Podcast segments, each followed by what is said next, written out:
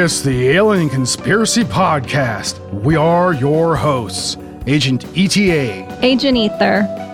Agent Kruger. and Agent Anderson. Come along as we examine UFO sightings, conspiracies, and all things strange.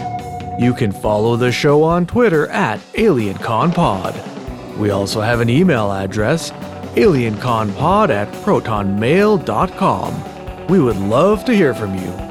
And don't forget to check out our Facebook page and group and page.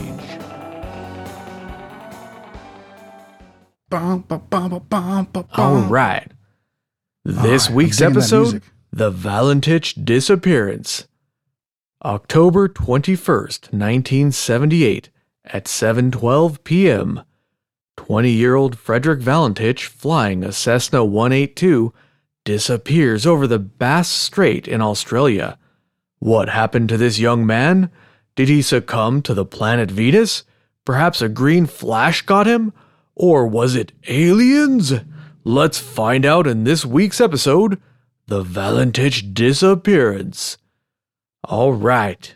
This is a fun one. Yeah, it is. And it connects to a lot of different things too. Just in general, just like the area it happened in. There's a lot of cool stuff that has happened in this area. Yeah. And well, I mean, by fun, I mean it's an interesting case. It's definitely not fun for uh, young young Frederick or his Yeah. family. Yeah. Right. I'm, I may have phrased that inappropriately. Yeah, whatever. It happened so long ago, right?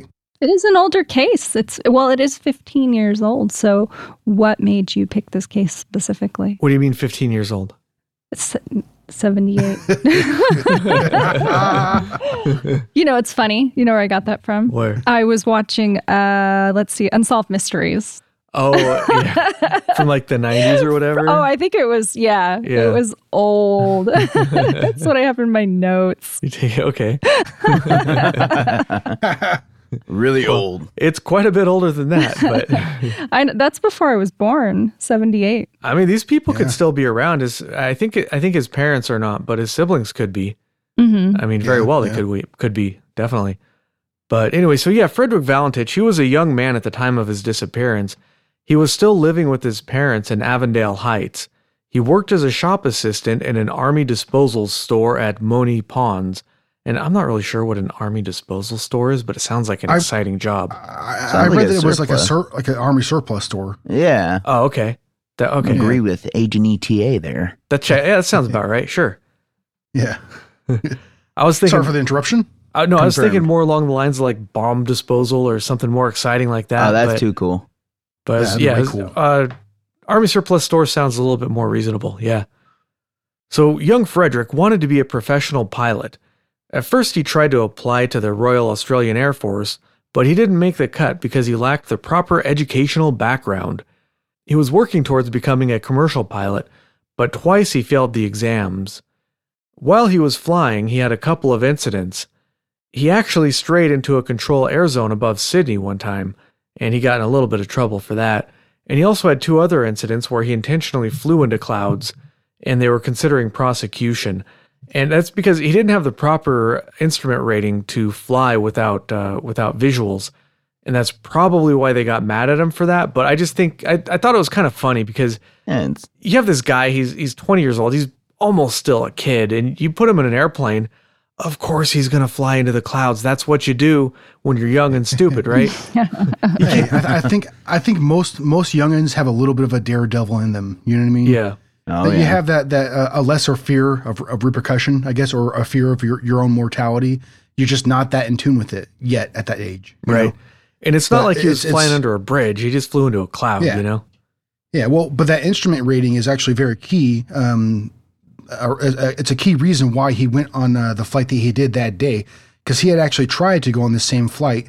Um, was it uh, on a? Uh, was it? It wasn't the day before. It wasn't, but it wasn't too long before this, right? But there was too much weather. So um, with that instrument rating, he's only um, able to fly alone uh, while there's like perfect like visual like a, a perfect visual scenario. He can see all obstructions. There's no there's nothing being obstructed by weather or anything like Yeah. that, right? So what's he looking for? Like other planes, mountains, like Yeah, well, yeah, mountains, the sea, the you know everything. You- You have to be able to see like where you are in, in conjunction with any kind of terrain, right? So like if there's any mountains or anything like that, you, you got to be able to see that coming up. And, and also like yeah, other planes in particular too. So would know? he be rated to fly at night? Yes. What do you guys think? He was. Yeah. Yeah, but that's different than zero visibility. And you can get Yeah. disoriented while flying. For example, uh, wh- who was it? JFK Jr. is a probably the most famous example I can think of. He was flying That's- in poor yeah. conditions. He was not rated to fly in those conditions, and he made a miscalculation and crashed. I think. Right into the side of a mountain, right? uh, it's something. No, I thought I, I thought it was like an ocean. In the yeah. ocean? I saw some Okay, I- I comparisons be- to that crash and uh, the disappearance. Hmm. Actually, some skeptics say really? that it was pretty much the exact same scenario. Well, it wasn't, but Oh, you know, No, I didn't say that. I said some skeptics say. we'll get to the skeptics. but I, I actually think JFK Jr. is still alive. He staged his own death. yep, could be. Hey, why not? You know, I'm joking. he's he's got he was hiding from the I don't know. mobsters. I don't know a damn thing about that case, to be honest. It's- I, mean, very minimal information. I don't think there's really anything mysterious about it. It was just a simple mistake, you know? Yeah, yeah. Well, but it is definitely a case that there is a lot of conspiracy theories surrounding it. Like there's there are you know, some things that I've heard just in passing um, seem to have some weight, but only maybe just for the conspiratorial mind. You know what I mean? Yeah. I don't know. At the time of the incident, Frederick had about 150 hours of flying experience. Although he had failed his tests, he was young and inexperienced, and it, it's sort of sometimes it's pointed out that he failed those tests, so he was sort of uh, not that skilled as a pilot, and um, you know maybe he got disoriented. We'll probably talk about that a little more later. But all, I mean, 150 hours is decent, but that's fairly inexperienced and it's it's just important to point out that he was not you know a veteran pilot he was a young dude who had recently started flying and uh and it's, it's sort of important to the case something to consider i don't think it necessarily the case hinges on it but it's just something interesting to think about 150 hours at 20. That's pretty good now. 1970 something. What? Well, Yeah. I mean, it's it's not a small amount of hours, but it's not it's not like like you had just said.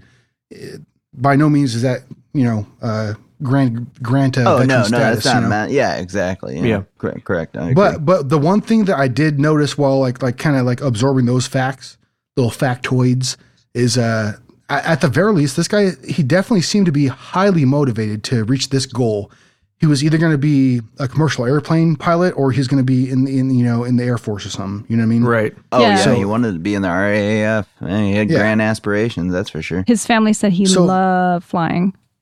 Yeah Yeah. So like some somebody like that, I gotta believe that like as long as you're somewhat competent, you're going to gain skills over time, which is gonna eventually. I think he would have became a, a very competent pilot just because of the uh, you know his level of, of of dedication to this very thing. You know what I mean? I agree with that. Yeah. But he he wasn't there yet. yeah anybody unfamiliar it's incredibly competitive to get into the air force or you know commercial Well, piloting back then, well, think about the, the time the time period in which uh, this happened.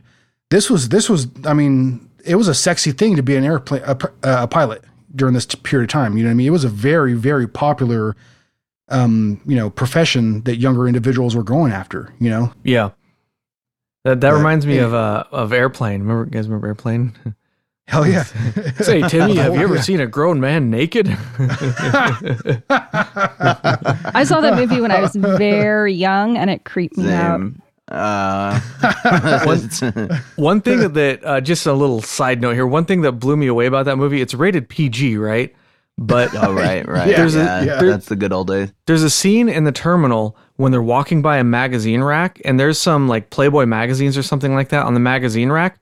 Full on Oh, yeah. titties right there in the magazine. Yep. You can to- it's totally on screen. You can totally see it. I'm like, how did that get a PG rating? That's crazy. Like, not that I don't care that much. It's just if it's got naked boobies, it should be PG 13, right? I thought that's how how it worked. I don't know. I, Whatever. I would think, yeah. Yeah. Surely you can't be Sure. serious. Sure, these blinking lights are blinking out of sequence, sir. don't call me Shirley. Shirley.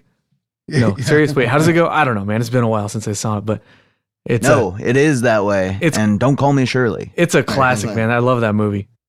Well, how the hell did we get on this topic? I don't know, man. Let's get back to Valentage. okay. So on October 21st, first, so on, to, uh, bleh. on October 21st, on October 21st, he flew a Cessna 182L Skylane out of Moorabbin Airport. That's M O O R A B B I N Airport near Melbourne. The Skylane had one engine and four seats, and it had a cruising speed of about 160 miles an hour. And this is a very, very common airplane. You can look up pictures of it or whatever if you want to see it. It's, I think it's pretty sweet looking, but it's if you see a Cessna flying, there's a decent chance it might be a 182 of some variation. But Yeah. anyways, his flight plan indicated he was supposed to fly west or southwest to Cape Otway and then south across the Bass Strait to King Island. He was supposed to pick up passengers on the island and then return. He had brought four life jackets with him. Now, this is where it starts to get a little weird because he told his that's what he told in his flight plan or what he told at the airport that he was going to go and I- get I, I was, passengers. I was, as Yeah. you were saying that, I was like, I was, I was like, like, uh, tr- trying to hold myself back.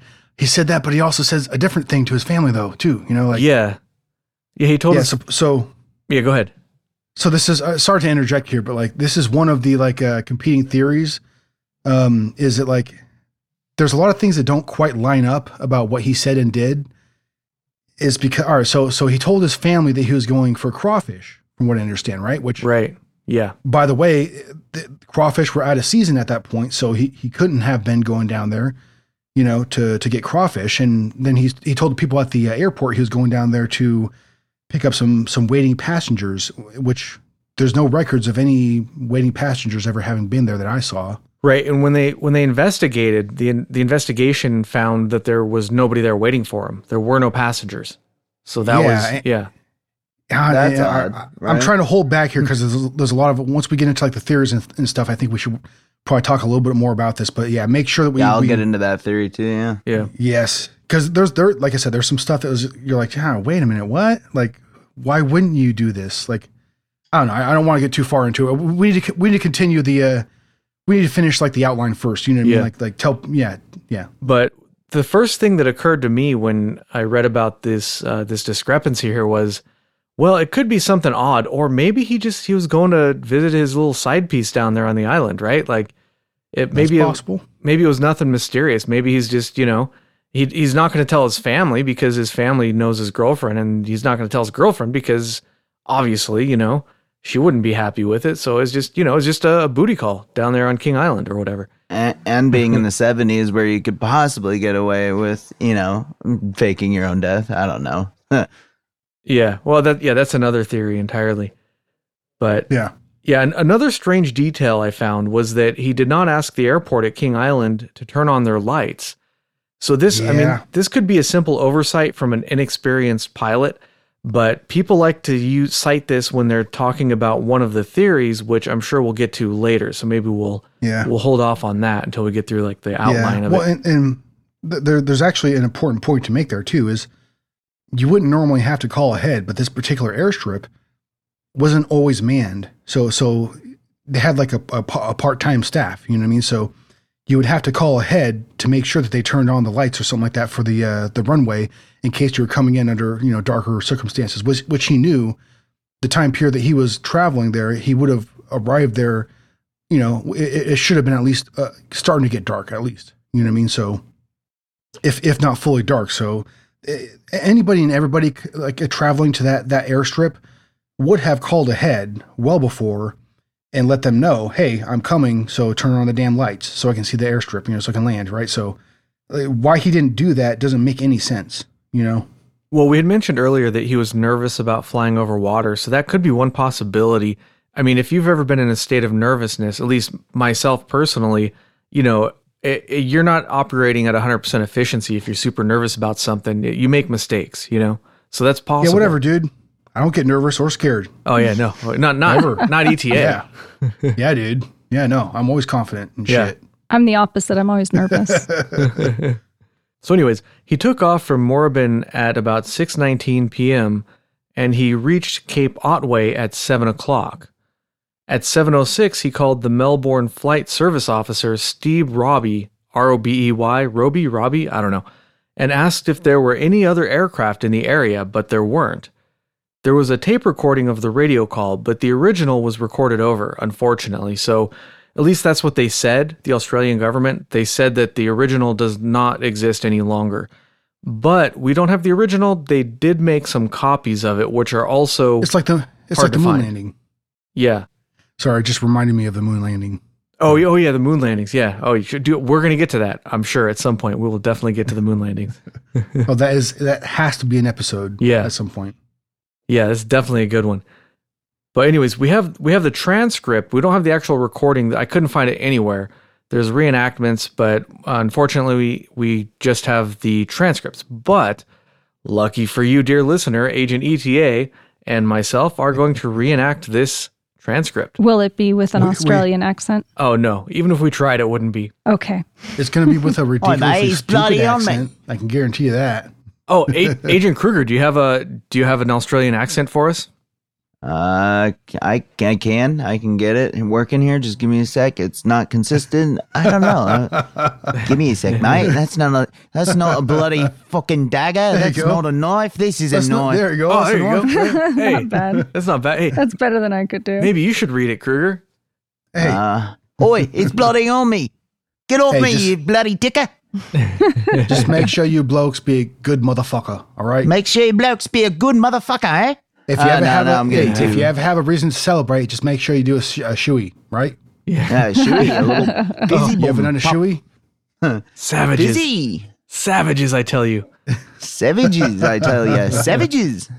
I'm trying to like, I, I gotta diversify the. It's hard to keep the accent. Yeah. Really- I, hey, I I will tell you one thing that's for damn sure is like I've only met a couple Australians in my life, and both times were like we were partying, and they were some of the the, the funnest motherfuckers I've ever hung out with. Like Oh, they, yeah. they, were, they were just down for whatever. Oh, they really dude. are. Like, They really are. whatever. Aussies are Let's do great.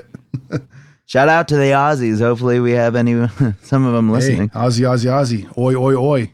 Yeah, yeah, we have fans.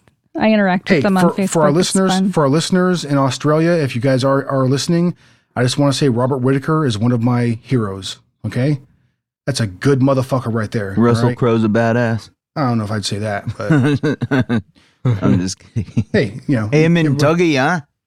He's everybody got their opinion. he's an actor, that's for sure. All right, let's let's All get right. let's get to this transcript here. All right, I'll I'll start off. I guess I'll be I'll be Valentich. Okay, This is starting at uh, 1900 06 14 seconds. That's seven o'clock and six minutes for all you non-military types out there. So, anyways, he says, Melbourne, this is Delta Sierra Juliet. Is there any known traffic below 5,000? Delta Sierra Juliet, no known traffic. Delta Sierra Juliet, I am. Seems to be large aircraft below 5,000. D Delta Sierra Juliet, what type of aircraft is it? Delta Sierra Juliet, I cannot affirm. It is four bright. And it seems to me like landing lights. Delta Sierra Juliet, and then in parentheses here it says this statement affirms to the pilot that the person on the ground heard the transmission or his Okay, so transmission. just like a confirmation. All right. exactly, yeah. And then Melbourne, this is Delta Sierra Juliet. The aircraft has just passed over me at least a thousand feet above. Delta Sierra Juliet, Roger, and it is it a large aircraft? Confirm? Uh, unknown. Due to the speed it's traveling, is there any Air Force aircraft in the vicinity? Delta Sierra Juliet, no known aircraft in the vicinity. Melbourne, it's approaching now from due east towards me. Delta Sierra Juliet, Open microphone for about two seconds, and then Delta Sierra Juliet, it seems to me that he's playing some sort of game. He's flying over me two, three times at speeds I could not identify. Delta Sierra Juliet, Roger. What is your actual level? My level is four and a half thousand, four five zero zero. Delta Sierra Juliet, and confirm. You cannot identify the aircraft? Affirmative.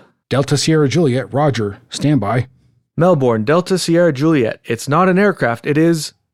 And then an open microphone for two seconds. Delta Sierra Juliet, Melbourne. Can you describe the er, aircraft? Delta Sierra Juliet, it, as it's flying past, it's a long shape. Three second pause. Cannot identify more than it has such speed. Three second pause. It's before me right now, Melbourne. Delta Sierra Juliet, Roger. And how large would the er, object be? Delta Sierra Juliet, Melbourne. It seems like it's chasing me. What I'm doing right now is orbiting, and the thing is just orbiting on top of me also. It's it's got a green light and sort of metallic like. It's all shiny on the outside. Delta Sierra Juliet, Delta Sierra Juliet, then three second pause. It's just vanished. Delta Sierra Juliet, Melbourne. Would you know what kind of aircraft I've got? Is it a military aircraft? Delta Sierra Juliet. I'm just saying this so many damn times in a row. It's just like, I know it's a confirmation every time. Like I understand, but it's just like I feel like a robot or a robot, whichever. Anyways, Delta Sierra Juliet confirmed the er, aircraft just wait. Did I, did I just get, did I just skip ahead? Nope. Yeah, that's that's what I have next. Oh yeah, yeah, yeah. Confirm the er, aircraft just vanished. Say again. Delta Sierra Julia, is the aircraft still with you? Delta Sierra Julia, It's two second pause. Now approaching from the southwest. Delta Sierra Juliet. Delta Sierra. Delta Sierra Juliet. the engine is rough idling. I've got it set at 2324, and the thing is. Delta Sierra Juliet, Roger. What are your intentions? My intentions are uh, to go to King Island, uh, Melbourne. That strange aircraft is hovering on top of me again. Two second pause here. It is hovering, and it's not an aircraft.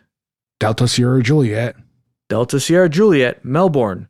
And then at this point, the microphone is open for 17 seconds, during which you can hear some a strange metallic or scraping sound. Which that's so this whole transcript is you can read it, and obviously you want to hear the original voices because let's be honest here, ETA and I, and I just kind of that, that was not that was not our best work if I'm being honest.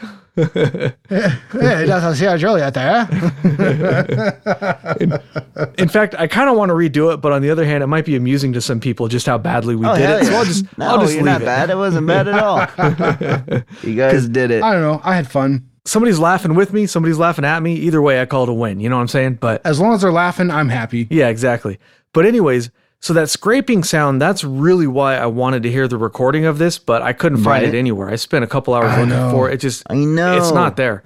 I know. I saw some like people talking about it like on, on Reddit and stuff, and like give me some hope. Like, oh, there's a there's a copy out there floating around. Like I just heard it. It turns out that like that whole thing was bullshit. Like, and I, I went on this like I don't know like an hour and a half like long like tangent like like like like scouring the internet for this one little like thread of information that I thought I found, but it turns out it was absolutely nothing to begin with. Yeah. like I I did But- find there were a couple of reenactments that people put sound effects in the reenactment to reenact the 17 seconds. yeah yeah But um, so people talk about those reenactments as if that was the real recording. But uh, I looked at some of those, and none of them. I don't think any of them were the actual recording. They were all just like sound effects that had been cleverly there's some edited. good ones out there though. Yeah, there were some good ones. Yeah, for sure. But none of them are the real deal. You know, like uh, I, I don't know who made the one like one of the ones that like uh, I, I listened to kind of gave me like goosebumps because it was a, a very good reenactment like like it was just like like damn like like it, ma- it kind of put you in like the in the moment like like uh it, it made your imagination kind of just like like visualize like what must that pilot have been feeling if this is a real scenario where he's genuinely like like feeling very scared because of what's happening around him you know like Yeah. like just think about it. All right, so just think about this, right? One of the reasons why people have road rage and stuff while they're driving is because subconsciously, at the very least, their body or their mind is is aware that they're traveling at high speeds, and um, you know, a mess up in the wrong direction could easily spell death or great injury, right? Well, that's going to be even at a heightened level when you're flying a plane. You, you know what I mean? That type of uh, uh, mindset. You know what I mean? Subconscious, whatever you want to call it but but um so like for that very reason like people could freak out you know for reasons that you should not freak out at all or even become you know like some people could get things twisted out of their mind and this is one of the things that i've heard argued in this case is that basically he became just like you know way too afraid or uh you know just just like disoriented you know because of his, because of his confusion that he caused basically in his own mind. Um and that's you know the reason why he potentially may have crashed into the ocean. But Yeah. but uh but yeah i mean i forget why i originally went on this tangent. Whatever. Yeah. moving on. The the interesting thing to me about this is he he kept that open for 17 seconds and there's different models but generally you have to hold that button down. There are ones where the button will hold itself down, but he kept that open for 17 seconds and then after that he was never heard from again. What was he doing Yeah. during that 17 seconds that the radio was open where he wasn't talking, he wasn't doing anything. There's just this this bizarre clicking noise. Yeah. And well and one of the th- one of the things i think sometimes like my imagination right like sorry to interrupt again but like Uh. What if what he saw in front of him was so astounding that all he could do was just hold that button open? Right. You know? Or what if he was somehow paralyzed by whatever it I was, was there? say that. Yeah. Yeah, whatever Yeah, it was was just making him clutch. Yeah, Yeah. and- and he could all he could do was just clutch onto that thing exactly. But I also wanted to mention that the sounds of the engine sputtering are heard can be heard on the recording supposedly, but uh, like I said, we couldn't find a copy of it, so we just have to take the you know take their word for that. But that's also interesting because if you could hear that for yourself, you know, hear the engine sputtering, perhaps somebody with some mechanical experience would be able to identify or at least maybe narrow what could possibly cause that kind of sputtering, you know. But uh, you know, unfortunately, we don't have that available to us, so who knows? Now, this tape was was uh, analyzed by a UFO group by you know a doctor. Ah, I should have written his name down. But anyways, a doctor that used to work for NASA and used to be like a um, a flight crash investigator or whatever. So somebody with like not just some crackpot, but somebody with like real experience and knows his stuff, right? And he was una- unable to identify the noises, and um, he even went and got like an actual airplane, the same model airplane, and um, tried to run the motor on and record under different conditions and like moving the seat back and forward because some people say that Yeah. um, he had the habit uh, Valent Valentich or Va- uh, Valentech or I forget how you say I it. I think it, from what I understand, it's Valentage. Valent Valentich. Okay. He he was Yeah. in the habit of like putting the radio in his lap sometimes, and he might accidentally hit the button with his legs sometimes. So that some people think that maybe he accidentally held the the thing open with his legs, or he he pressed the button with his legs while he was adjusting his seat, and that might cause some of these Yeah. metallic sounds. But um, they they He probably, tested he probably he probably used a Thigh Master. Was that was that around back then? um I think no, it you know what? was. No, maybe No, I that was more like the 80s. yeah That was. yeah, I think you're right. Late eighties, right? Yeah. Yeah. Yeah, whatever. Never mind then. but they they tried all this different stuff out and they couldn't replicate this metallic sound at all so that that's kind of interesting that you know using the same aircraft and similar flight conditions and whatever but that i mean that doesn't necessarily lead you to any conclusions unfortunately it just it does eliminate a couple of possibilities though uh, one interesting thing that i came across is there's a couple of people one of them was actually from the australian government who said that the tape that was released to certain people so they they released the tape to um to Frederick's father and to this one researcher. Uh, it was actually copies. It wasn't the original. Yeah. But they well, actually I, heard now. I heard a couple different stories. I heard Yeah. like as far as the father is concerned, I heard that he wasn't given a copy of it, but he was allowed to listen to a, an edited like like recording. right, and that's what I was getting at is that the transcript we just read you was edited. That was not the entire conversation, and it kind of makes you wonder what did they cut out, right? Because what's what's in there is already highly Mm-hmm. interesting and unusual. So what are they hiding? Are they hiding? Maybe it's just personal information, or I don't know. What could they possibly why cut would out? they? Why would they need to edit? Yeah. To begin with. Yeah, right? exactly. And the, these radios, as far as I know, uh, these radio transmissions are not like scrambled or anything. Anybody with a radio could have listened in on the conversation. Of course, probably they weren't, but I mean, they could have been. But yeah, anyways, that's just one detail I found that I I, I didn't know about that when I I've, I'm familiar with this case, but I hadn't heard that before, and I was like, what? All right, well, that's just another just another tantalizing piece of weirdness for this case. It just, you know, the more you dig into it, the stranger it gets. But, anyways, the guy who was on the other end, uh, the FSU controller, his name was Steve Roby or Robbie. Um, he he had a quote in an interview when they were asking him about this after the fact, and he said, "I think at first he was a little concerned about this other aircraft flying around him." And of course, I had to assume that it was another aircraft until it developed and became a little mysterious. Toward the end, I think he was definitely concerned for his safety. I considered that he would have had to have been a good actor to have put it all together the way he did. And I like that quote from the FSU controller because a lot of people, we'll get into the theories later, but a lot of people don't take this at face value and they think there's something else going on there. But um, the FSU controller says that, you know, he seemed like he was genuinely concerned and that it would have been very difficult for somebody to fake that conversation.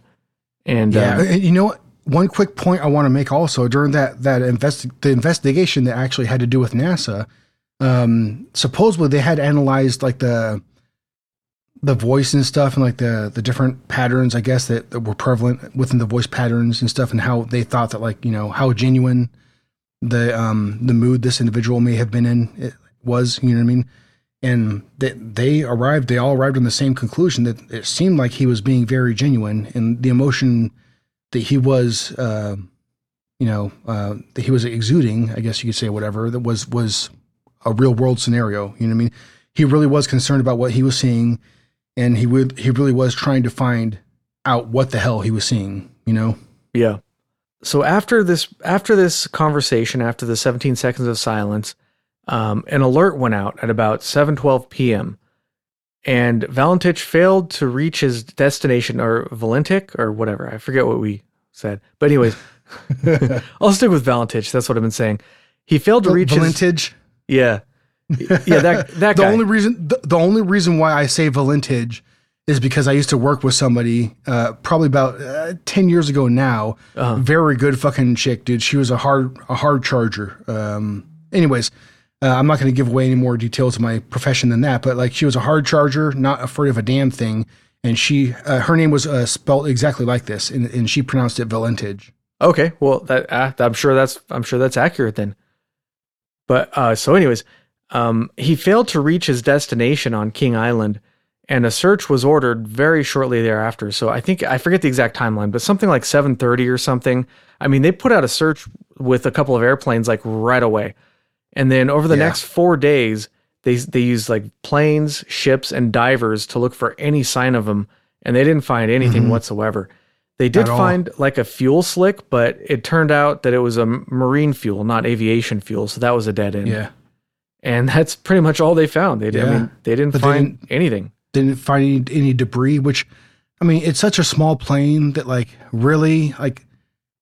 I don't know how much debris you could really expect to find. You know what I mean? Because like, here's the thing: what was the scenario in which, if this plane did crash into the sea, then like you'd have to think about like what was this? Was it a straight dive bomb down into the sea, like a nosedive, rather? You know, or, or was it like a the guy was trying to like uh you know travel as far as he can and ditch the plane to the sea and maybe hopefully you know survive long enough to, for somebody to rescue him. You know what I mean? Like so, what scenario was it like?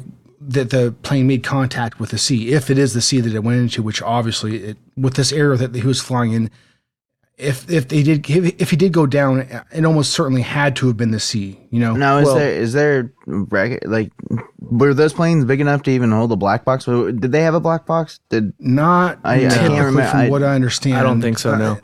But the, the No. airplane, it did have things like seat cushions and life vests, life jackets that were Yeah, floating items. Like those things are designed to float.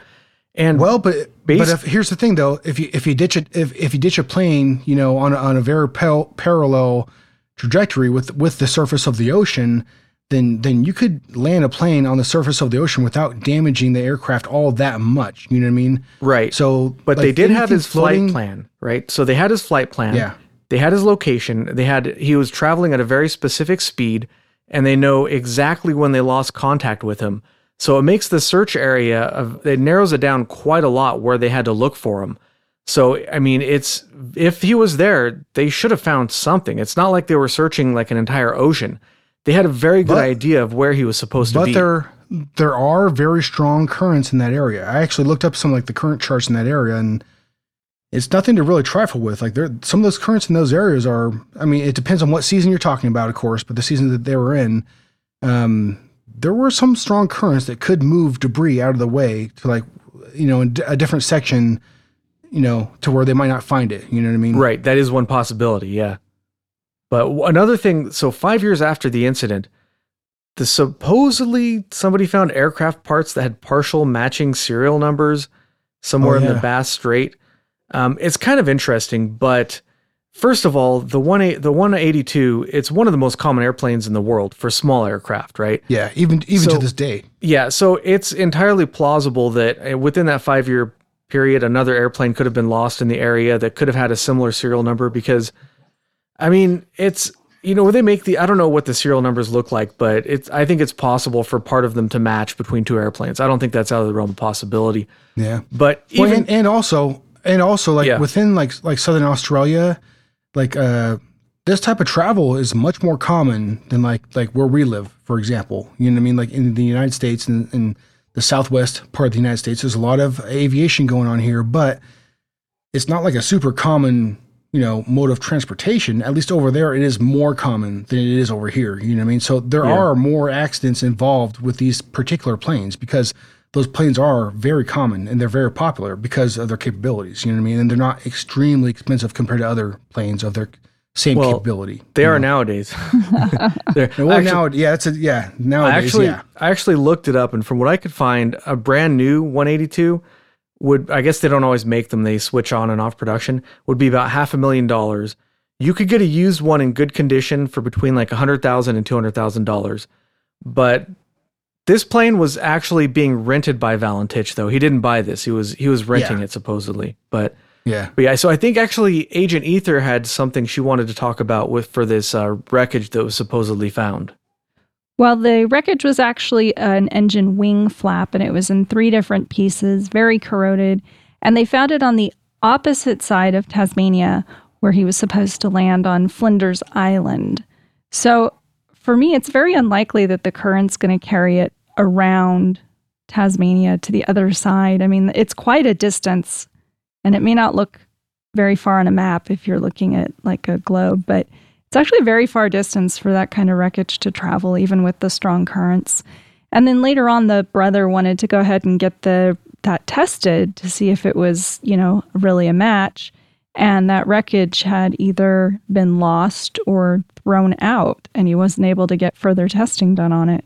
Which is what um, I was sort of, you know, getting at earlier is that the, I don't really put a whole lot of stock into this so-called wreckage because it, this would be like finding, I don't know, like uh, if you found a piece of Amelia Earhart's plane, which I think I think they did actually in like 2018 or something. I don't know. Uh, there's been a lot of pieces of wreckage Yeah. that claim to be part of her plane. But yeah, if you found a piece of wreckage that might be her plane, there's not a chance you would lose that. That's like solid gold. You're going to keep your hands on that thing. You're not going to lose it or throw it out. Not a chance. yeah, And and from what I understand in Australia, this case is a really big deal. You know, in, in the states, not that many people have heard about it, maybe, but in Australia, this was a really big deal. And somebody's not gonna, they're just not gonna lose a piece of wreckage from this plane. It's not gonna happen. You know, so mm-hmm. the the whole thing with the wreckage is I I had a really hard time verifying with some sort of reputable source that they actually found the wreckage. To me, it seems more like something that they were trying to sell to a newspaper or a newspaper made up to get headlines. Um, but it doesn't seem to me it doesn't seem super credible that they found this wreckage. But I mean, who knows? I wasn't there. I didn't see it happen, so I, anything's possible. But yeah, so that that was a little bit about the wreckage. Is kind of interesting. Now, the Department of Transport investi- investigated the incident, and they didn't really come up with anything that could explain what happened.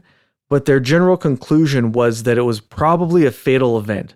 And they didn't say what could have caused it or what could have made it crash or you know anything like that. They just sort of said it was yeah probably fatal. And that's their conclusion which you know as a government entity uh, you can't really put on your report uh, ufos took them you know that's not really gonna happen so i can Yeah. understand that being their conclusion. you can't That- make any kind of statement anywhere near that without having any kind of like hardcore Yeah. factual Yeah. evidence. So I I can definitely understand why that would be their conclusion. So that I mean that's the basic timeline of the events, but there were a couple of other things surrounding it. Um, I don't know if anybody else wants to talk about some of this stuff. Like there's other witnesses. There was a photograph that was taken that we can talk about, um, and then then we can get on to like some possible expla- explanations perhaps. But uh, does somebody have any notes on the photograph that was taken? Not I. Agent, I know the one you're talking Ether? about, but Well, there was this guy. He's an experienced photographer. He'd taken thousands of photos. His name was Roy Manifold. Awesome name. Very awesome name. And badass name. Manifold. and he was over at Cape Otway and he was at the lighthouse at sunset. Is, is that your manifold, or are you just happy to see me? Oh, sorry, sorry. Continue. Sorry, baby, I blew my gasket. You guys in this name, or names in general. This name is so that's a serious porn name right there. Honestly. this is like the best name ever. This poor guy. Anyways, he's in the Uh. lighthouse. It's sunset, and he's taking a series of photographs, of time lapsed photographs. And he took six, and there were some orb like lights on the first five, which he thinks were just like, you know, sunspots or just glare. He wasn't really excited about the first five. But on the sixth, there was a blemish up in the uh, right hand corner. And he didn't see or hear anything, but later on, when he had it developed, he had it uh, analyzed, right? Then they send it over to the states. Right. So just a couple of details. Because it's a time lapse photo, he had the camera sitting on a tripod. He probably would not have been looking into the sun the whole time. And if he had been anyways, it would have been very bright. And if there was some some object, even a boat on the water or whatever, he probably wouldn't have been able to see it. You know, if I don't know if anybody's ever looked right into the sun, but it kind of blinds you a little bit. So I stare in the sun all the time. yeah, that could Yeah, I, I do it way more often than I really should. especially during an eclipse. But that could explain why, if there was an object, that a strange looking object in front of him, he might not have seen it because he might not have been looking that way anyways. He might have been, you know, facing a different direction or something. But anyway, sorry to interrupt. I just wanted to kind of throw that in there about the time lapse. So he had it analyzed, and ufologists seem to think that it was an actual object, it wasn't a developing error, and that it was a metallic object surrounded by some sort of gas cloud. Yeah, gas or mist or perhaps exhaust of some kind. Right, Yeah. right. But, But it was a physical like object Agent present ETA in, was there. in the picture. What's that? oh, yeah, that's Yeah. possible. That's very, very possible. Uh, Um, my my gamer tag sometimes is gaseous numerous. I like it. but yeah, actually, I read that uh, um, that they actually had a the the object showed up in a couple of the pictures, and that they determined it was moving at 200 miles an hour because they could see movement between frames. But I don't know if that's I, I was uh, I could only find just the one photo, so maybe they determined it was 200 miles an hour because of the movement it exhibited in that one picture. And they know the time lapse, and they know how long that frame would have taken to take. There's a couple That different ways. you- seems more probable. But here, Yeah. here's here's the most important fact I think about that photo is that they were supposedly able to prove that they, there was no like uh, doctoring done. You, you know what I mean? yeah. The photo had not been tampered with. It was an object that, that they actually photographed. Right.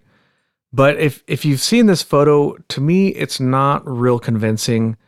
It to me, I got to be honest, it kind of looks like a cloud, you know? But I didn't I didn't is here- that here's the thing. light? Here's the thing. Also, that very same day, um, where where Valentage disappeared, there had been reports of UFOs coming out of a cloud because that very same day was it was a very clear clear day. Not a whole lot of clouds or anything in the sky really, and but there was reported to have been like one big cloud.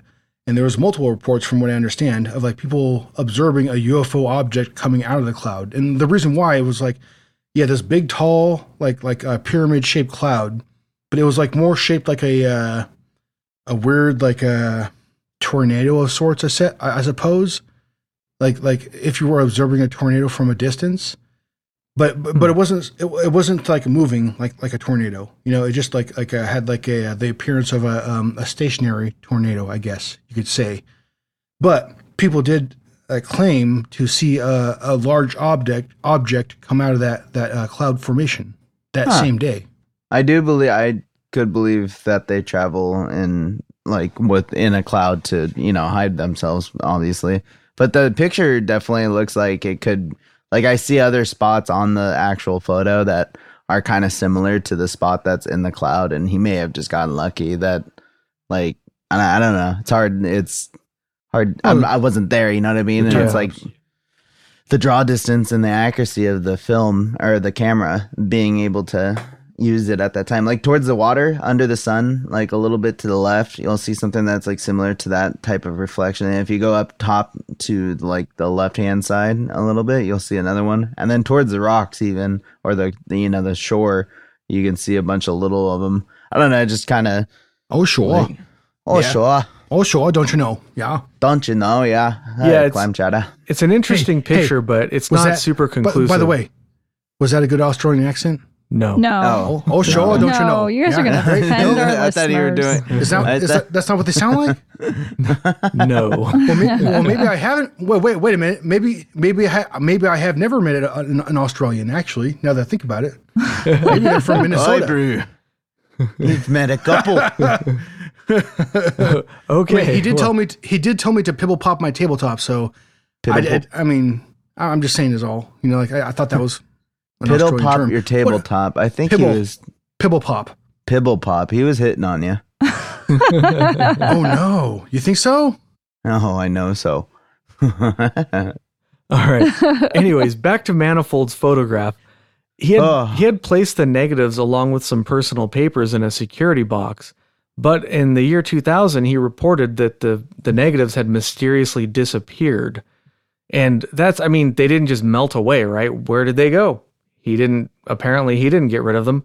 So that's I don't know what to make of that, but it's kind of interesting, right?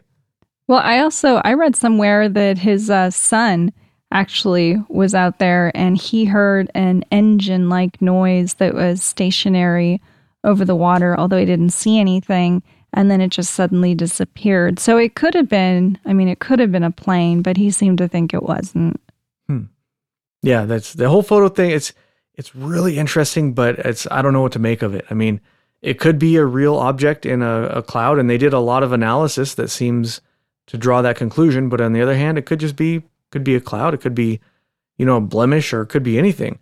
the The Air Force actually took a look at the picture. They didn't really do any actual analysis, but they pretty much right away came out and said it was a cloud which kind of makes you go, okay, why are they so concerned about making sure people think this is a cloud? It Is- didn't look like a cloud to me. now, now I'm starting to they think it's also not a say cloud. it was Saturn?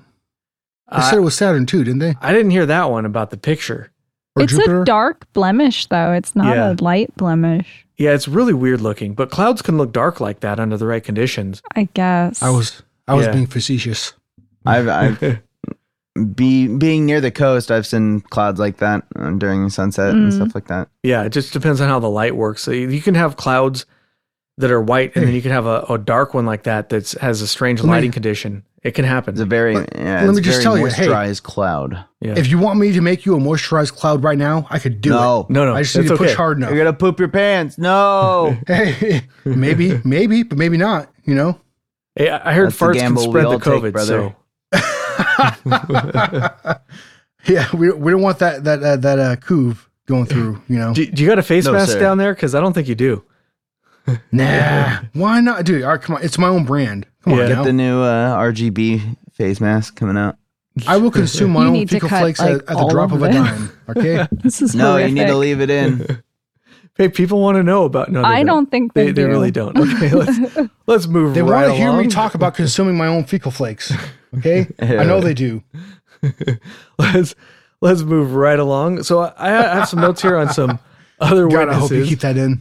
I don't know. I'm a, it might be a little bit much. I don't know. I might, I might cut some of that. we'll All see. We'll see. You know, everybody on their show is going to have their own fan base, right? You know, people who Hey, are everybody likes just say- something. You know. Don't be a prude. Okay. On, on the other hand, all right, let's let's move along to some of the other witnesses that came forward around the time. So I actually didn't. I've heard of this case, like I said, but I wasn't aware. Um, in the months leading up to and following this case, there actually it was actually a genuine UFO wave, which Yeah. for me makes it a lot more interesting. Like it's harder to dismiss the UFO angle when you learn that for months people had been seeing like hundreds and hundreds of reports of UFOs around this time it kind of makes me wonder and become a little less skeptical about what could have actually happened. But lots of people reported strange lights in the skies around this time. One of the most Yeah. interesting reports was from a family that described seeing Valentich's plane followed by a green light. They said that the plane appeared to be going down at a 45 degree angle, and they said it looked like the plane was about to crash. They lost sight of the plane and the green light behind some hills. Now, this is interesting because supposedly um, this was before it came out, like the reports or the transcripts were released. So they shouldn't have known that it was a green light. And that sort of makes them more credible. But on the other hand, it was a while ago, and it's hard to say for certain that they hadn't heard from somewhere that it had been a green light following the airplane. So I don't know for sure, but that's an interesting detail that if that's true, lends a lot of weight to this particular report. But there are also a lot of other reports that are interesting from areas or from that particular general area, like from from Geelong, Frankston, Cape Otway, and the Brighton areas. Like all around that area, lots of witnesses saw stuff. And in general, this is a UFO hotspot in Australia, but particularly around this time. One witness, for example, saw an object shooting out of the water at a high speed near Cape Otway, uh, near the Cape Otway lighthouse. And supposedly, this was about 20 minutes before the Valentich uh, disappearance or sighting. But it's a lot of these, it's sort of hard to corroborate or to know exactly if that's true. But if it is, that's highly interesting. There were other witnesses. For example, one saw two cigar shaped objects moving east to west over Victoria. And they said that these objects were silver colored. And that could be, uh, you know, kind of similar to what, what the Valentich guy saw. And one, a couple more. One woman saw, see, reported seeing a Ferris wheel in the sky, and two other independent witnesses reported seeing a starfish-shaped object with green lights over the Bass Strait. And they said it was headed towards where Valentich was supposedly flying at the time. And these these witness accounts, I don't put too much stock in them, but when this starts to build up and you start to get all these many, many reports, it's hard to dismiss them entirely and say that they're all completely made up. Oh yeah, totally agree. Yeah, at the very least, they're highly, highly interesting. And then you ask yourself, what was the readily information that they had at the time? Like, how easy would it have been to say, you know, Australians to like read into eyewitness accounts in America or in the States or like other UFO reports? You know what I mean? It, it would have to take time and it wasn't so like, you know, talked about outside news, outside the, you know, whatever country it is feeding the information to their sit, like, you know, you know what I mean? Um, Right, yeah. Anyway, so when I keep hearing the correlation between the, the type of ship it is or whatnot, it's just, it's like you said, it's just too many eyewitness accounts that are, you know, are, I- it's just uh, too many weird coincidences that are adding up. Right. It if you take any part of the case by itself, it may not be super interesting, but when you add it all up, it it starts to look pretty damn weird. All right, so I think ETA. Did you want to talk a little bit about the area? It's the they call it the something triangle down there. Sure. Yeah, absolutely. So, so this this entire area before and after this event has been a host to all sorts of different events and mysterious, you know, disappearances and uh, of like nautical and you know uh, um ships and stuff too. Whatever, but there, there's been there's been planes that have uh, disappeared in this area and like uh, ships and stuff, and a lot of them have been under like mysterious uh, circumstances. Yeah. So so I mean um even all right so like one one event like that happened well before this was on Oc- October 19th of 1934 actually which is one of the events that kind of like spurred this type of interest in this area as far as like missing persons are concerned or missing uh, vessels whatever you want to call it um and it, so okay so in 1934 um you had this uh, in the Bass Strait uh, Triangle, as I would call it, because it's very similar to the Bermuda Triangle because of the the strange occurrences and, like I said, missing peoples. You know, um, there was a, a vessel called the Miss Hobart, right, and it was it, it, it went missing under really uh, strange circumstances because supposedly, like, um, it wasn't like uh, there wasn't very much weather in the area, like it wasn't high seas. It was somewhat calm and like uh, like it vanished without like a trace of any debris. It, there there are some similarities between these two cases because all they found was a slick of oil in the ocean. Now back then they weren't able to a- analyze the oil to find out was this the same type of oil or what it have you. Was this aviation fluid or was it you know uh, diesel or whatever kind of engine, whatever kind of you know propulsion they were using. But but like uh, there are some similarities um, between these two cases because there was a lot of people that went out and looked for the Miss Hobart, and they spent quite a bit of time. Um, there's, you know, it, I don't really know how much time that they took. It seems like seven days is a reasonable estimate, you know, estimate because I, I heard all sorts of different time periods being provided within you know the little bit of research that I did about this case. But but um, it's still you know pretty important because it's it's one of the early cases that happened in the area, and like it never really kind of stopped. Like there was always like uh, missing people in this area. Like I said, it's like a Bermuda Triangle type type uh, area. You know, and as a matter of fact, uh, for, for the Miss Hobart, I think there was a, a squadron of three planes that had actually gone out to um, find any debris or the sh- the ship itself, and all three of those ships, or all three of those uh, airplanes, sorry, um, rather, uh, didn't return. You know, it was one. It was like it added on to the mystery. You know what I mean? Hmm. Um, it's like uh one of those areas where just like it seems like it's so close to civilization. You know what I mean? Like it's not in like a a remote area. You know what I mean? Like it's like there's there's enough civilization around that area to where you'd think ships and and and, and airplanes and the amount of stuff that has gone missing in the area to me at least it, it doesn't make a whole lot of sense you, you would think that like more missing ships or missing persons that have gone missing in this area would have been found you, you know what i mean but like there's this Yeah. long history there's this long history of just like unreasonable stuff that has happened in, in in this little area you know what i mean which like i said before there are some really strong currents you know and and you know it's it's not a uh, a kind ocean you, you know what i mean like it's not like a uh, i don't know what would you call it like a uh, Hospitable environment for ships. It's not the worst, but at- at certain times of the year, for sure, it's it's it can be it, that ocean can be can become very violent. You know, at a, the drop of a dime.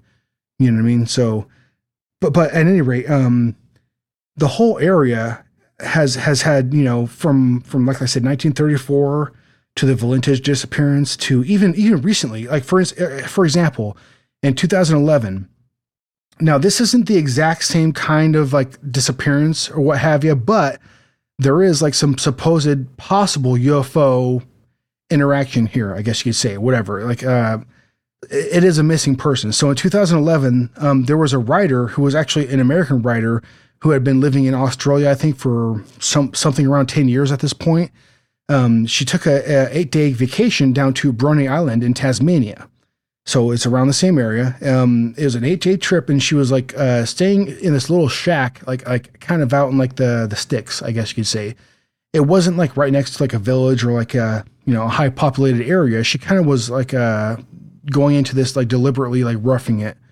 You know what I mean? It wasn't like a she was not staying at a you know a five star a, fi- a five star resort or what have you. you know what I mean? Like she wasn't trying to have those type of comforts. She, she wanted to really like experience like nature and stuff like that. And but so anyways, um, A lot braver than me. I mean, Australia. This is what, what was this was happening in Australia, right? Tas- well, yeah, well, yeah, in Tasmania. Tasmania, yeah, In the Tasmania, Tasmania. yeah, because that that's too crazy. I mean, the spiders and the lizards and things that are ungodly seem to live down there.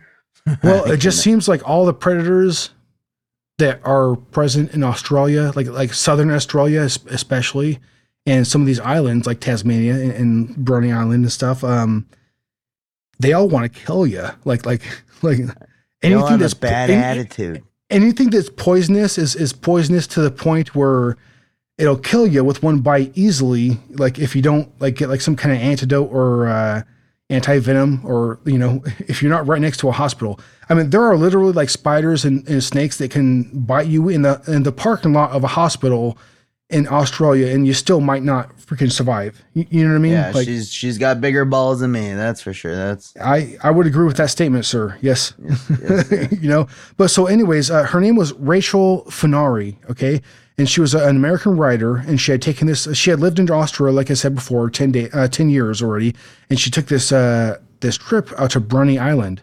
Um, it was an eight day trip, and, and um, the thing that is really weird is uh, mo- a lot of the locals in the area had described seeing you know glowing lights and like uh, flashing lights and like really weird like lights in the area that she was staying like right above like the field especially where she was staying in the shack right?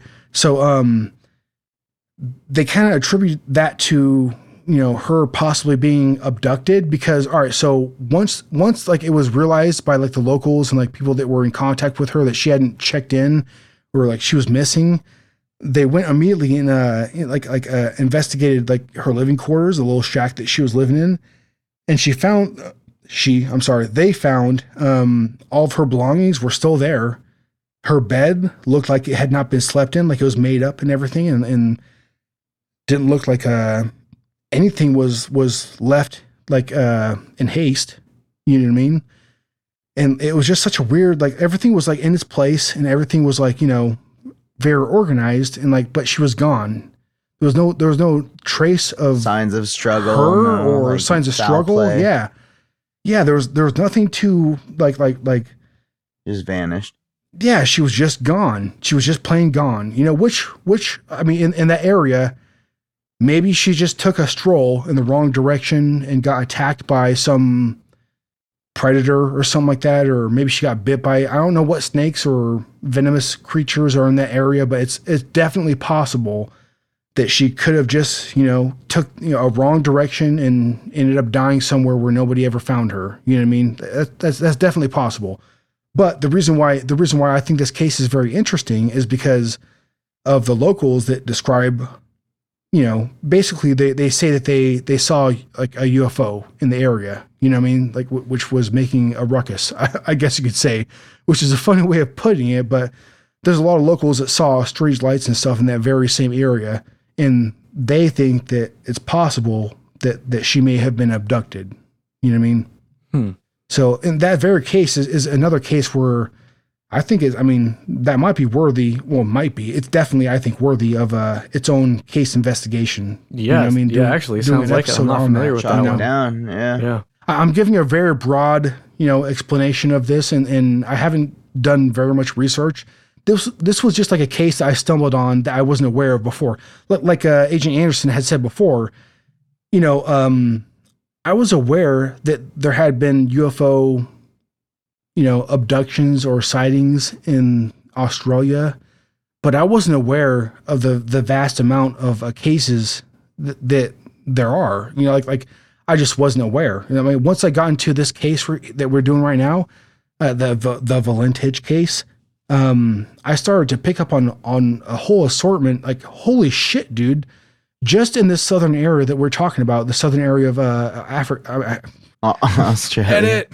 Australia, Australia, edit. God, it, it's, they both start with an A. Shut up. Australia, Ken?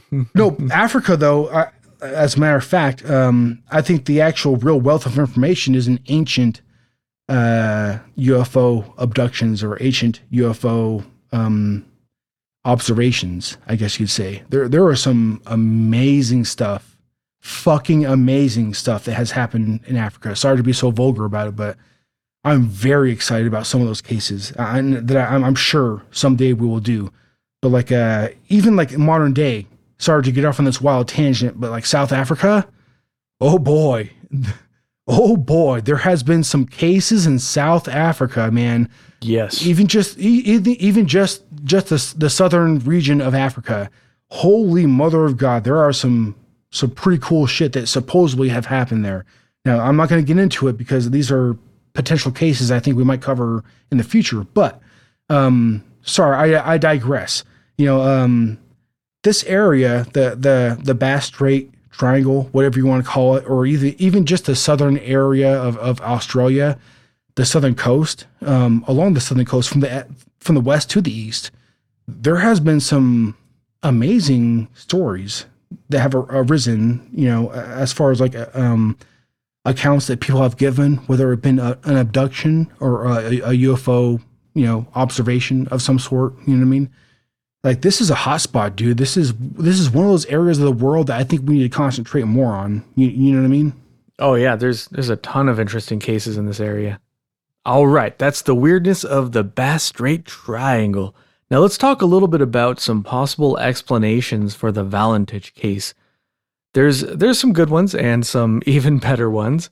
Uh, I have a personal favorite, but um, I'll start off with probably the most likely scenario that we sort of touched on earlier was that for whatever reason uh, he staged his own disappearance. And after he reached Cape Otway, he would have had his plane was fueled up all the way, from what I read, and he would have had enough fuel to fly another 500 miles or so. And there were some reports of a small plane landing near Cape Otway around the time that he disappeared. And even if that wasn't him, 500 miles, that's a pretty decent distance. I mean, you could go a long ways. You know, you could possibly disappear in 500 miles.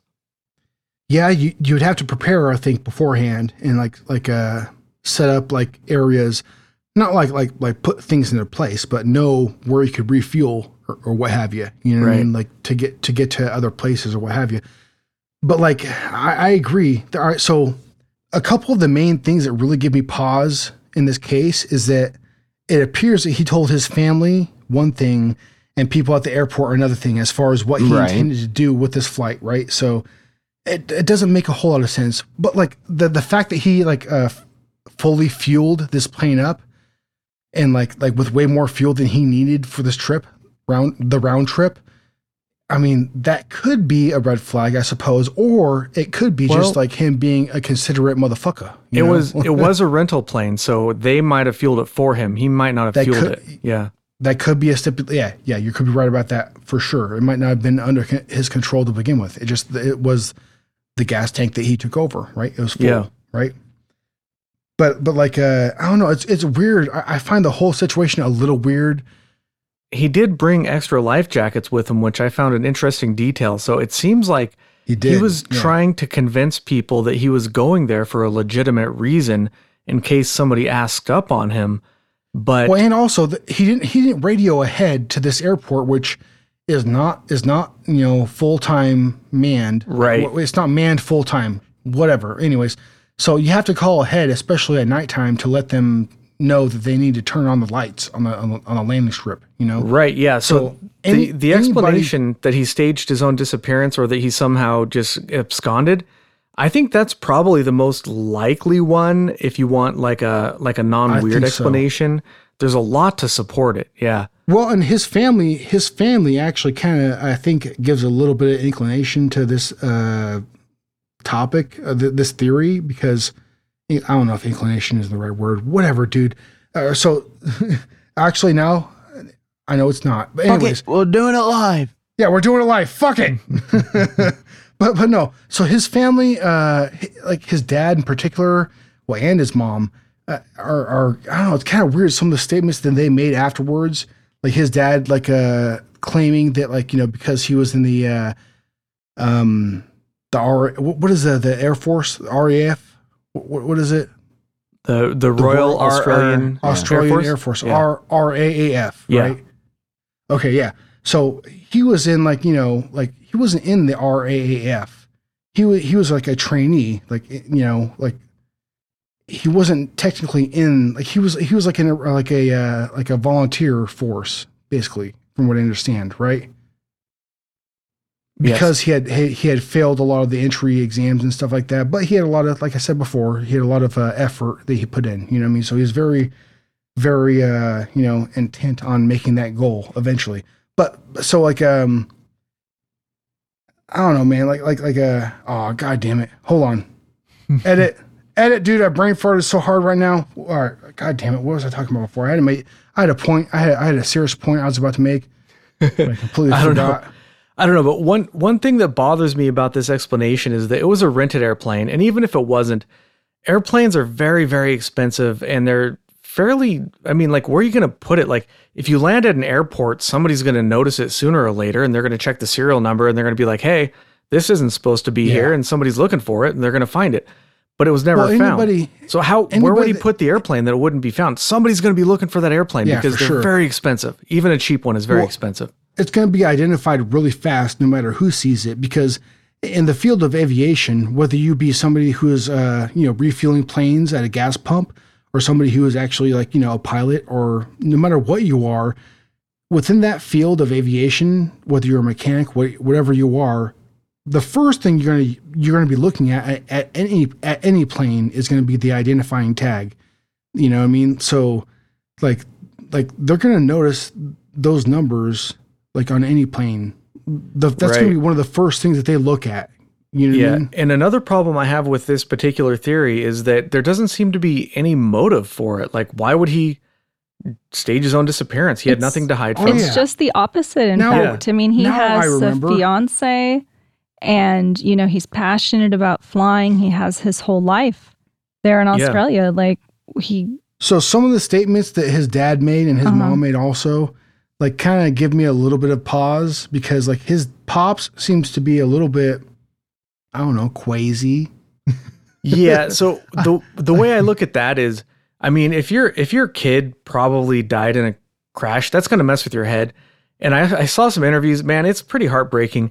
But the uh, the father, Yeah. he wanted it to be an alien abduction because he wanted to believe that his son was still okay out there somewhere and that his son would someday return to him. You And know what? I agree. I think Yeah. that ultimately that that's probably the the the main force that drove him. To be honest, with yeah, Yeah. I agree. so that that's kind of how I took it. Like, sure, he he had some strange opinions, but that's how I interpreted his his interview that I saw. Is that that's what he really wanted to be the truth, and for him, he But- made that the truth in his own head, whether or not there's any uh, evidence for one, it. One of the things I really want to get at though, before the abduction, it, it seems like his father and himself. Now, now, I, in different like interviews I've heard from like uh, you know family friends or friends of him growing up, um, or even his brother, um, like it seems like like uh, there's there's a bit of contradictory going on here, or, or, or what's the right what's the right word? I'm hearing contradictory statements being provided here because some of his friends say that like you know the guy like was no more interested in UFOs than the average person was. You know what I mean? But then like his dad said that like he was always a very very avid UFO enthusiast. You know, but like then then also there was also the story that I heard of his mom like before this whole thing had gone down, uh, you know, having you know a claim that she was a UFO UFO abductee, and like I don't know, man, like if that is true, like I don't know, man, like like the reality that Frederick Valentich lived in may not have been the same reality that you and I live in. You know what I mean? Like, yeah, that's de- yeah, that's definitely a possibility. But it's also there are plenty of stories out there with people who are multiple abductees or people who have seen more than one UFO, almost as, as if they're being tracked throughout their lifetime. For example, a, Yeah, prominent case yeah. we've spoken about before is uh, George St. Pierre, who's Yes. had multiple UFO sightings and thinks that it, he he's had multiple incidents of missing time, and he thinks it's possible that he's been abducted more than once. You know, to- yeah, but I think to to me, like I'm a big fan. I'm a big You fan. kick of their GSP. ass.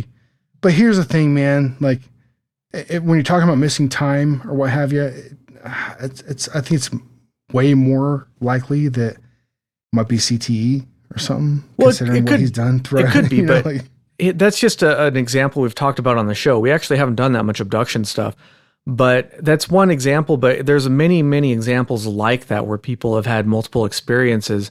So just Mhm. because they're you know UFO enthusiasts or they have had past experiences, that doesn't necessarily change the fact that he saw something strange and then he disappeared shortly thereafter. It doesn't mean that it was aliens, but it, it doesn't necessarily change what he saw either. Let's get back to some more possible explanations here of the Valentich disappearance. There's of course Mhm. that he crashed. Yeah, that's, I mean, if, Just- if, No, you got disoriented. He got yeah, I- I disoriented. if you want to take mean, the the easy way out, sure. Well, s- Right. some people say that he was upside down. That you know he turned his plane upside down and he was seeing the There's a reflection. gravity-fed plane and wouldn't be able to do it for more than ten seconds. What- what light is green? gravity fed fuel. What light is green on the plane? People were saying that he was seeing the reflection of his own light on the plane. Well, That okay, so and I heard that he was also seeing the reflection off the water or something Right, like that right. too. And yeah, there's there's a couple problems with this theory. First of all, he was flying at 4,500 feet, right? So even if he was flying upside down above a perfect mirror, he's it's like almost a mile away. 4,500 it's 4,500 feet is pretty close to a mile, and even at that distance, a plane light is not going to look like what he described at all, like not even close. But the ocean, of course, is not a perfect mirror. It's very wavy and choppy, and it's just not a good reflector, especially from a mile away. It's just not complete, completely implausible. But even if that was the case, and it could account for the sighting, the fact is that this particular airplane cannot fly upside down. It has a top wing, and the wing tank or the the fuel tanks are in the wing, and the engine is gravity fed with fuel. So if it was flying upside down, the engine would stall out very very quickly. Whereas he was reporting this on the the six minute conversation. Uh, throughout that conversation, he was reporting this light. not a chance he could fly upside down for six minutes. Just not going to happen in this airplane. Right, right. Yeah, and that's that's assuming that it wasn't edited and it was actually a much longer conversation than that. It just And Well, I also read he might have been was. spiraling. Yeah. so wait, it's open information that he's an inexperienced pilot, and yet he's pulling off that maneuver. Like I, I don't know. Like uh, I don't know. Yeah, I, I read the spiral theory that it was like Mars, Venus, and like uh, I don't know a star, Jupiter. but it just that only works. Why the hell are there planets involved? Sorry to interject, but what the fuck does that have to do with anything? Like That's- what? That's what one of the skeptics says. It says that the planets caused the sighting, but I mean, come on. Well, I'm because in the first so he's part, seeing a planet. That's what's making him. He's seeing a planet that like you can't see with the human eye, like unless it's just a star. Like I don't. Whatever. Sorry, that's ridiculous to me. well, Yeah. because Oh in my the God, first Jupiter, part I'm gonna of shoot the myself. uh, in the first part of the transcript, didn't he describe four landing lights? Yeah, well, I don't know if it was, I can't remember if it was four, but he did describe. But if you're flying and you see a light in the distance that's very bright, you're you might interpret that as a landing light, right? But he said there was there was more than one. Well, maybe there was, but when it got closer, the description that he gave to to the um, air traffic controller was nothing like Venus and Mars forming a shape in the sky. Even if he was spiraling, that's absurd. Not a chance. He chance. basically he basically explained an object that was flying along with him in the air that was like taunting him, right. playing with him. Yeah. You know? It, it this sounds all similar. This is what the Pentagon has released with the two pilots that have given their eyewitness reports about how it seemed like to just tail them or it would tail them and or they would be in pursuit and it would just be out of range. So I mean like we didn't have the the the the ability to record what he was seeing back in the day, but we were able to record it with his voice and everything and that's I it's it's there's a correlation with everything about how they're just keeping out of reach. Uh, this whatever. this particular explanation I found on I think it was the Skeptoid by Brian Dunning, and it was the worst kind of clickbait. The the article was something like, you know, after all these years, we finally explained the Valentich disappearance, and then you click on it, and it's like, ah, Venus. You're like, God damn it! You know, it's funny. I think. I read the exact same article. I should have known better than to click on that goddamn Yeah. article. But all right, you got me. You got me, Mister Dunning. wasted about- Good on you. you know, if he was a one. real cultured man, he would put Uranus. Yeah, exactly. Yes, I agree. I An agree. anomalous sighting of Uranus.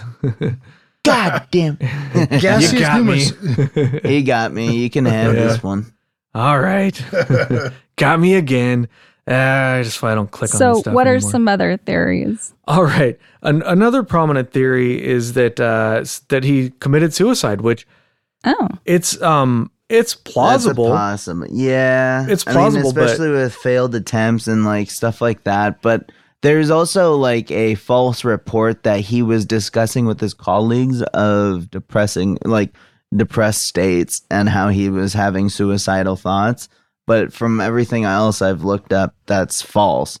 Um, but I, I don't know. It's he was a who twenty knows? year old young go getter that could get into a plane. Doesn't matter if you're failing what he was doing. He still had so many years ahead of him to improve his craft to be able to get his dream job, which Yeah. was clearly something in aviation. Um, Yeah. he, you know, to be a pilot, you have to a lot be of motivation. I mean, I mean, I guess like the tests back in the day, maybe they could have been more rigorous, but I, you know, I'm not, I can't speak from experience or, you know, like growing up in that time. But, you know, my father was an aviator. I mean, for the, the small time that he was, he, he flew helicopters and stuff like that. And you have to be on your A game. I mean, a lot of these guys don't just make their, uh, I don't know. It's just, I, I doubt it was just a uh, momentary lapse And, you know, I, how did he get disoriented? Was he doing maneuvers? Like, I mean, Yeah, and the the problem with the suicide theory is there's absolutely no evidence. Nobody has said that he was exhibiting any symptoms of depression or anything like that. So it it's plausible, but I think it's probably unlikely that he would have just, you know, crashed his plane into the water. right. And he just got I mean- engaged the month before. exactly You what I was about to say. yeah. Yeah. And you're going to, t- and I, I could see there being, and sorry to interject, Well, Ether, um, that Maybe there maybe could have he been. had he had gotten engaged and realized like you know the reality of what marriage is in the real world, and like just decided like you know what I, I just I better just kill myself. I mean, to do it in a fashion where it's similar to the accounts that we have in modern day, but also because he was a ufologist and or he Well, was and a he also didn't sign fan, a prenup. uh, like he he would have uh, like it's just you know to go out in that way. I couldn't even make up like something that you know. The only thing is if he made it up to uh, he would correlate it to a story that was out there, right, and put a spin on it his, himself. Well, And the then- story also like like like just just like like taking into account what his like his parents. It seems like both of his parents were definitely like in on the UFO, UFO type thing. You know, they're they're all in. You know, like like Dan Aykroyd. You know what I mean? Huh. Yeah. Like they were all Well, they were all they were all in. You know what I mean? It seems to me at least. What is peculiar is the the misinformation that he gave both to his family and to his friends about his whereabouts. That is a Yeah, red the reason flag, why he was going on the flight to begin with. Yeah, but at Yeah, the same time, I read that his girlfriend slash fiance was invited to that flight on the 21st and she had to hmm. I work didn't late. catch that. So she missed it. No way. You know, Yeah, it, it yeah. could be as simple as the fact that, you know, flying costs money. It ain't cheap, even back then, I'm sure. And maybe he just wanted to go flying. He just he wanted to get up there and fly, and he needed a reason for that. So maybe he just said, "I'm going to pick up crayfish, or I'm going to pick up some people, just to have an excuse to fly." I mean, you could come up with any any number of reasons as to why he would have fabricated that, Yeah. and it's an interesting piece, but it doesn't necessarily mean anything, you know. Yeah, Mm-hmm. I mean, maybe he just wanted to go out flying, but he didn't want to go out alone. You know what I mean? Yeah. So selfishly, very, very selfishly, he invited his fiance with him because if he's going to go out, right, if he's going to commit suicide, then you know, we'll just we'll just do it together because we were meant to be together, right? In whatever com- convoluted mind state he may have been in, maybe just Mm-hmm. potentially. You know what I mean? Yeah.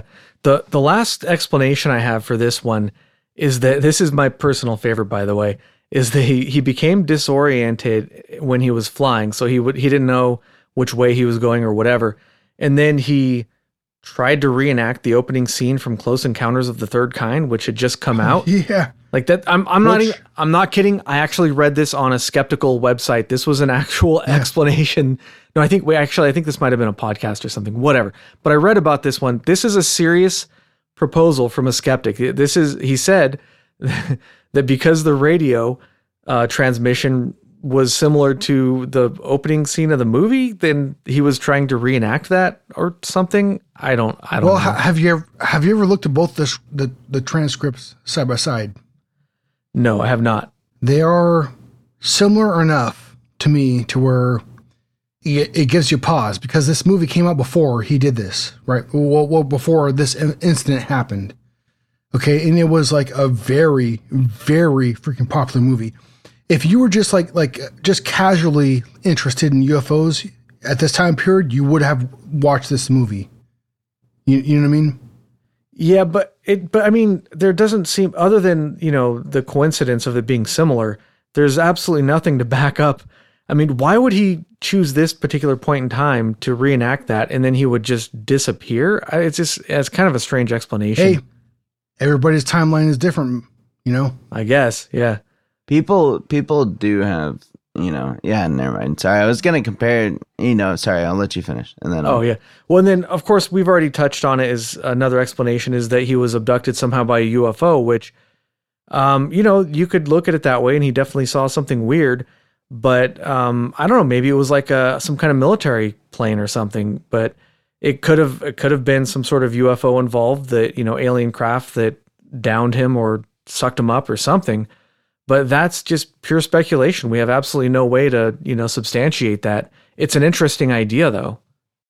there is that human element though that oh i gotta say this before i forget it but the human element of like where you know you can't predict a human i mean like what they intend to do obviously but i mean like this somewhat like this kind of i don't know. You can't compare the two because they have nothing to do with uh this other story i'm comparing it to. It has nothing to do with paranormal activity but it's the example of uh if he were to commit suicide there is that element of you just can't like sometimes we just snap. Like sometimes there's just something in us that just switches over and we just throw all caution to the wind and just don't give a shit.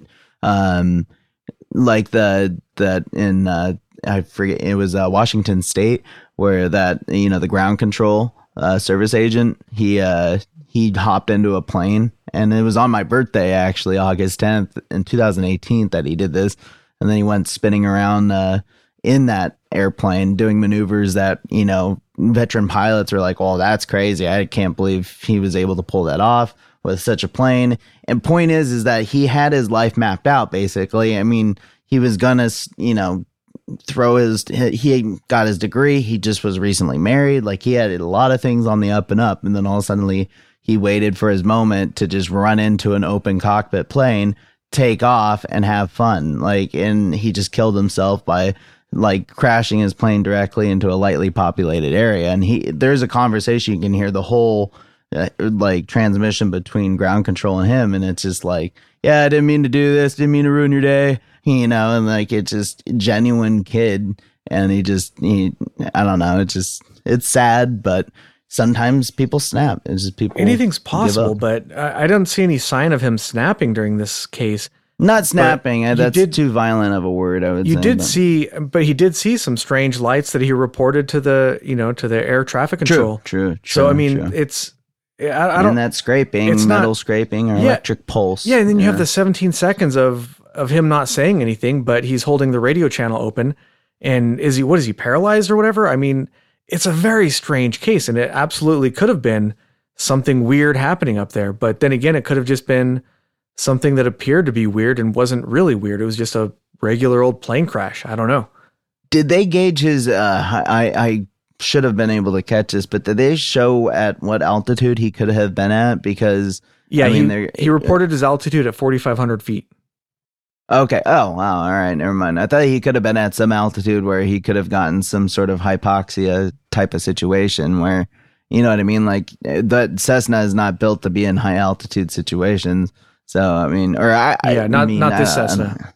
right? So Not i mean one. could could he have just taken it up and was just fucking around? And because he he disobeyed there is a history of him disobeying the rules so in flight. But um you know when he he gives his report saying his altitude he could just go off and do something else. Uh, i'm not sure if we had the like the technology to keep tracking like what he would be at unless or you know what i mean? I'm not sure the technology that we really had in the 70s but you know um could he have just been like hey you know what? I'm gonna tell him i'm here and then i'm just gonna take this sucker up as high as i can. I'm gonna do i'm gonna see what she's got. And then all of a sudden you know hypoxia and all that bullshit s- sits in and then he starts spinning out but i'll shut up i digress sorry Yeah, I, I guess it's possible, but it doesn't seem to be any evidence for that. But I, I suppose that's one possibility. Yeah, dude, it's a total possibility. Here's what I think happened, right? So you have this crew abo- aboard a, uh spaceship that was like, you know, part of like, you know, uh, uh, they were like basically like, you know, um, like uh, what would you call it? You, you would call it basically like, uh, you know, bounty hunters, I guess you could say, you know. Um, and so like like you had this crew, right? So uh, the the main leader was Spike Spiegel, and then you got Jet Black, then Faye Valentine, Ed, and then N, right? And so like you had these like bounty hunters, right? Like uh and they mistakenly took, you know, um Valentich as like one of their, you know, like like targets. You know what I mean? Like they thought that like this guy was like, you know, this, this fucking, you know, like a target that they they need to capture in order to make uh, you know, a bounty off of, right? So they mistakenly, you know, abducted this individual, you know, out of Earth Earth's atmosphere and then took him back up, up into space. You know what I mean? Could then, be. like Could be. then like well and then faye valentine being the uh the very cold-hearted individual she can be sometimes like was just like all right this is the wrong guy kill him let's go after the right guy right Mhm. so it seems like spike would definitely agree with that to me you know what i mean like i'm just Oh, saying yeah. is all totally hey ha- hey by the way You gonna take the uh, bebop? a, a totally no no shut the fuck up uh, a totally unrelated uh um topic have you guys ever watched the anime cowboy bebop No, Uh, I've, I've never heard of it. never heard of it He lies. it's That it's is great An it's really good excellent one. Yeah. Yeah, no, that is a good one. One of my favorites. it's really fucking good Have Of you, course have it you just is. discovered it? Is that why you're so excited? what we've sh- Hmm. I thought you've seen it I know that wasn't directed towards me. Well, I don't know. Why are you mentioning it? That's so random. which is exactly why I mentioned it. Come on now. Okay. Have, have you have you identified my particular type of comedy yet? Have you guys seen the movie, or are you guys just you've seen both series and movie? I have seen everything, everything That's the Cowboy important Bebop question. related. There we go. Uh, All right, I'm very confident in saying that. Agent Ether Agent- Agent is Ether. not Ether. entertained. Wait, Agent Ethy? Who the fuck is that, dude? That's our Wait secret secret agent. Yeah, Okay. Ether. All right. Agent, Nice. Agent Ether, any final thoughts on the Valentich disappearance? well, there is one option no one's considered, and that would be related to time travel. That Oh. somehow going through oh this. fuck yeah! Oh, I mentioned that. I said the drone. The drones. Yes, yes. Well, the plane somehow either was transported to the future or the past and then crashed, which is why there's no evidence of the wreckage. Hmm. I saw a comment that I was chuckling at. Is like, imagine hundreds of years from now when we have aliens just frequently visiting us. We find out that he's just like a an alien warlord in some other planet. Like he's just just this giant god. Yeah, he went, he went took over Mars or something. Yeah, he's like Omni Man. Yeah. going to a different planet. I like it. Time traveling. Well, that would, of course, explain everything that happened. And maybe the metallic sounds, that's what you heard while he was transitioning to the other timeline or dimension or whatever have you. That's uh, I like that one. That's a fun one. I didn't run across that. I think the That's 'cause cartel I is made trying it to get up. him to work Oh. for him. well, it's still really good. Yeah, I, I didn't did run make it across it, either. Hey, I just my, made it up. My theory, my theory was about like, hey, what if all these ships that have correlations to their shape and design and everything are somehow some technology that we've tapped into in the future that has been we've been just dicking around and been like, oh fuck, they found us, get away, like you know what I mean? And we're just I don't know, just zipping around, fucking with Or ourselves. maybe it's Never more know, likely, man. more likely, likely that like an AI that we have developed outla- outlives human civilization, takes over afterwards. You know what I mean? Hey, then, then afterwards, hear that and I think like an of sex alien, bots. another. Oh, six bots. Good Ooh. lord, if I c- if I can afford one, soon, Yes, sir. brother, Yes, sir. soon. why not? I'm just saying, why the fuck not? That's all I'm saying. We're agents, we deserve it. you guys keep those All sex right. spots to yourself. All right, guys. I think that about wraps it up for this week's episode. Thanks for listening. You can follow the show on Twitter at AlienConPod. We also have an email address, alienconpod at protonmail.com. We would love and to hear from you. And also, if you. you are a production manufacturer of a, like a uh, for example, for example, like a, a fembot, like if, if you've ever watched like you know Austin Powers, like whichever movie, whichever one or two, whatever, whatever it was, the spy that shagged me, I don't give a fuck. If you happen to produce like you know a, a, a Carmen Electra type like a version of like a fembot, Hit and us it's up. with it's wait wait wait if if it's within like five thousand dollars or so, I might be able to swing it. no, I'm no, gonna hey, have to forget that. No, no, forget that. Send us No, a sample. no, don't, no, Send don't us a forget demo, it. No, and make we'll it. give you a make that review- shit. we'll review no, it for please you. make it. Please make it with, Sponsor with us. realistic genitalia. All right. uh, anyways, if you enjoyed this show, you can really help us out by leaving a good review wherever you listen to podcasts. Yeah. Hey, Agent Anderson, All right. have fun fucking like uh, you know, editing this shit. I know. Oh, there's going to be a lot of work on this one. That's for Can I turn on the air conditioning now?